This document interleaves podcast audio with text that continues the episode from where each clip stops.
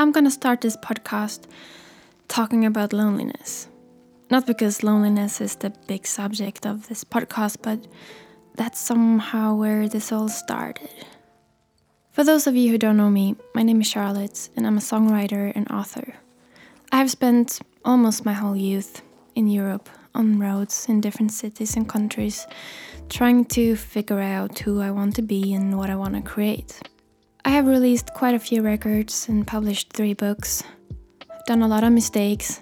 I have collected a lot of beautiful memories, met a lot of people, left a lot of people. And the driving force has always been something that I never really could put my finger on. I just knew I had to do this. I knew I had to make music and write. And I love it, but there was something deeper just made me keep going, even though I always wanted to give up. So many nights I just wanted to go home and give up and just stop but I kept going. Why? Now, all those years later, I see that maybe I started writing and posting it online as a way of reaching out to find some sort of family. We all just want to belong somewhere. We all want to be a part of something bigger, feel a context to our lives. The feeling of wheeling alone under the sky with nothing or no one as a witness it's one of the scariest, loneliest, and most profound feelings I have ever felt. The feeling of being completely, utterly alone, like no one would ever notice if I just disappeared. A few years ago, I found myself drifted in England. I had no job, no income, no close friends, no education, no safe home. I was very lonely. I doubted why I did this and I didn't really know why I kept doing it because I just wanted to be fine and live. But I can see now. Maybe I started writing in order to find a lifeline, to fix myself to something. If I had just two eyes reading my words every day, I would know that someone out there knew that I was not gone yet. I kept writing and people found me, or I found them. And some days, my people, the ones I know understand what I'm writing about, who read the same books, who think about the same things, they are the lifeline that keeps me connected to the world. I am a part of something. I belong to this. If you cut yourself loose from all your roots and connection points to the world, you're freewheeling. You're floating free with no direction. Writing is my connection point. My music is how I communicate. My art, my creations, my online communities, that's how I stay connected to the world, to my life, to some sort of identity. This, what I write, it's my identity. I'm thinking if you can't find a community, people, a family, then create it on your own. There are people out there who are just like you, and they want to find you. So become the tribe leader, create that community, be the center, create what you would like to find in the world. This podcast of essays and personal dialogues, sometimes conversations, sometimes spoken poetry or songs or anything that I would love to lose myself within in a conversation with friends, but can't, I will share here with you guys. In this first episode, I'd like to talk about change. And change will be a big subject because it's something I've been thinking about a lot lately. Change can mean a lot of things, and I guess just growing up, you're constantly in a transition phase. I think I outgrew my story. I've outgrown my songs, my books, my path, and my dream. You outgrow bands and loves, people and cities, and that's okay. I'm learning that part of growing up is learning how to leave things behind that no longer belongs to you. Behaviors and values, but also interests and passions. You might find yourself in an in between phase where you're outgrowing your path but still don't know where to enter your new one. Or you might find yourself having outgrown your passion without having found a new one. Your dream it does not belong to you anymore. The butterflies are gone, and the glory of the finish line seems more like a grey cloud, something you no longer aspire to reach. This is okay. The most impactful moments of my life have been the clean ones. The clean streets in the early AM hours. The town is mine to own now. The blank pages, no story yet written.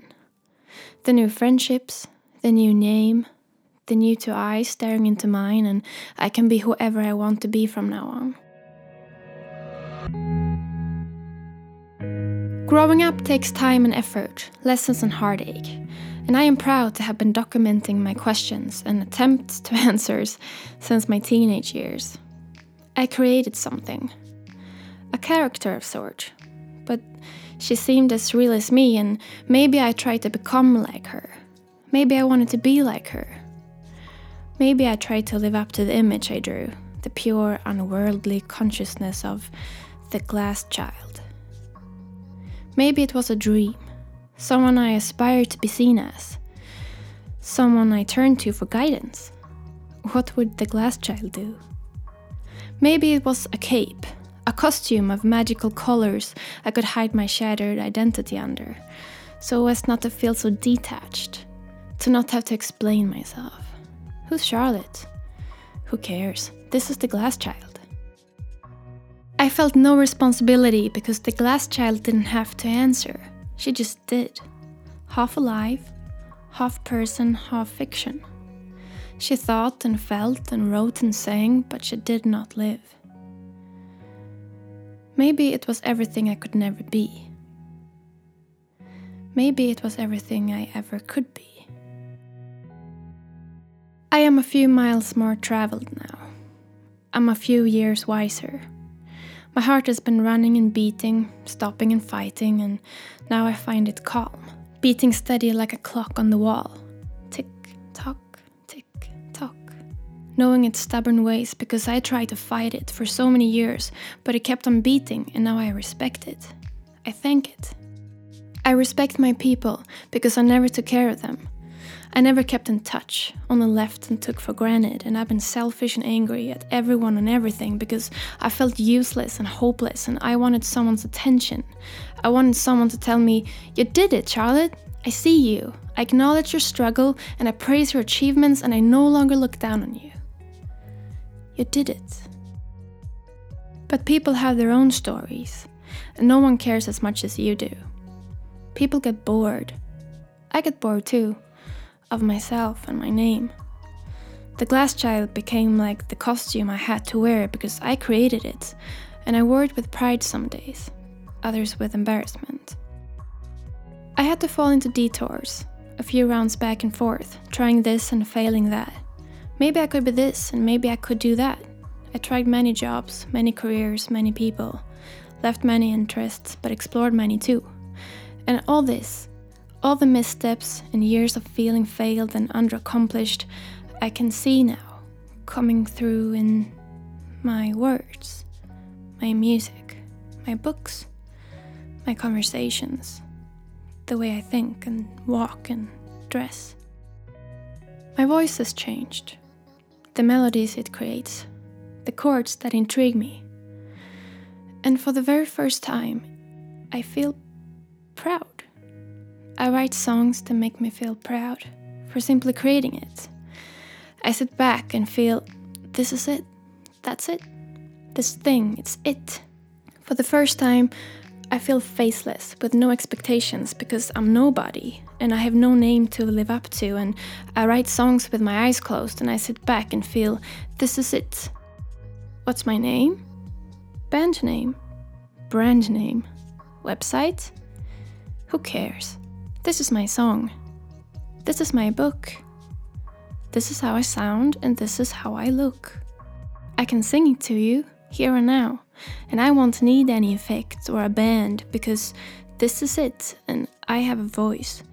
Yes? No? I'll sing anyway. You can leave if you want to. You can erase my whole audience and anyone who ever read my words, but I'll be here singing because that's what I do. Now, after all these years, you can turn the mic off. I will sing anyway. Growing up takes time and effort, but it's a wonderful journey and I'm proud to have taken on the challenge.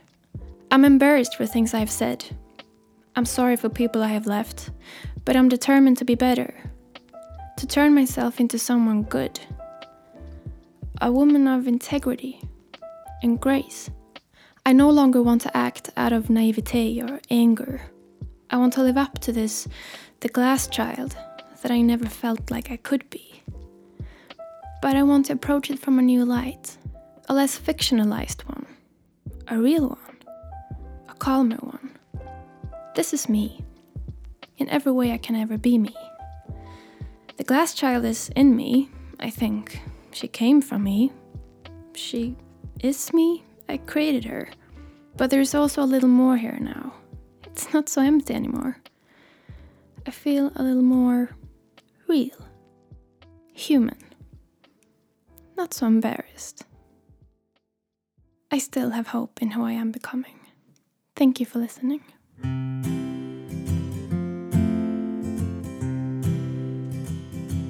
I love sharing those little thoughts and writings with you like this.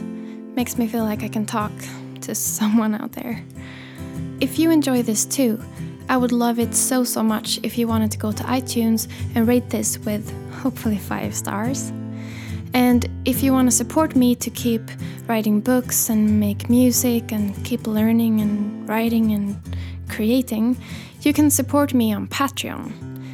Patreon.com slash theglasschild. For less than a coffee a month, I can keep supporting myself while doing all this. I give away a lot of things for free. I do this podcast, I post writings and poetry, quotes, and sometimes even give away music for free. And I do it because I love sharing what I create with you guys. But that also means that your support is the only thing that keeps me alive. So, if you want to support me in any way, it truly, truly means the world. I'm waiting for you. Thank you for being you. And so we'll turn and we'll make our stories. The tale is told and we'll sail ahead. Battles fought and the devil's longing, and I relate it to us again. We might find our ways together, or I'll keep you within my heart. Know that no matter where you are, love, I'll miss you though we're oceans apart.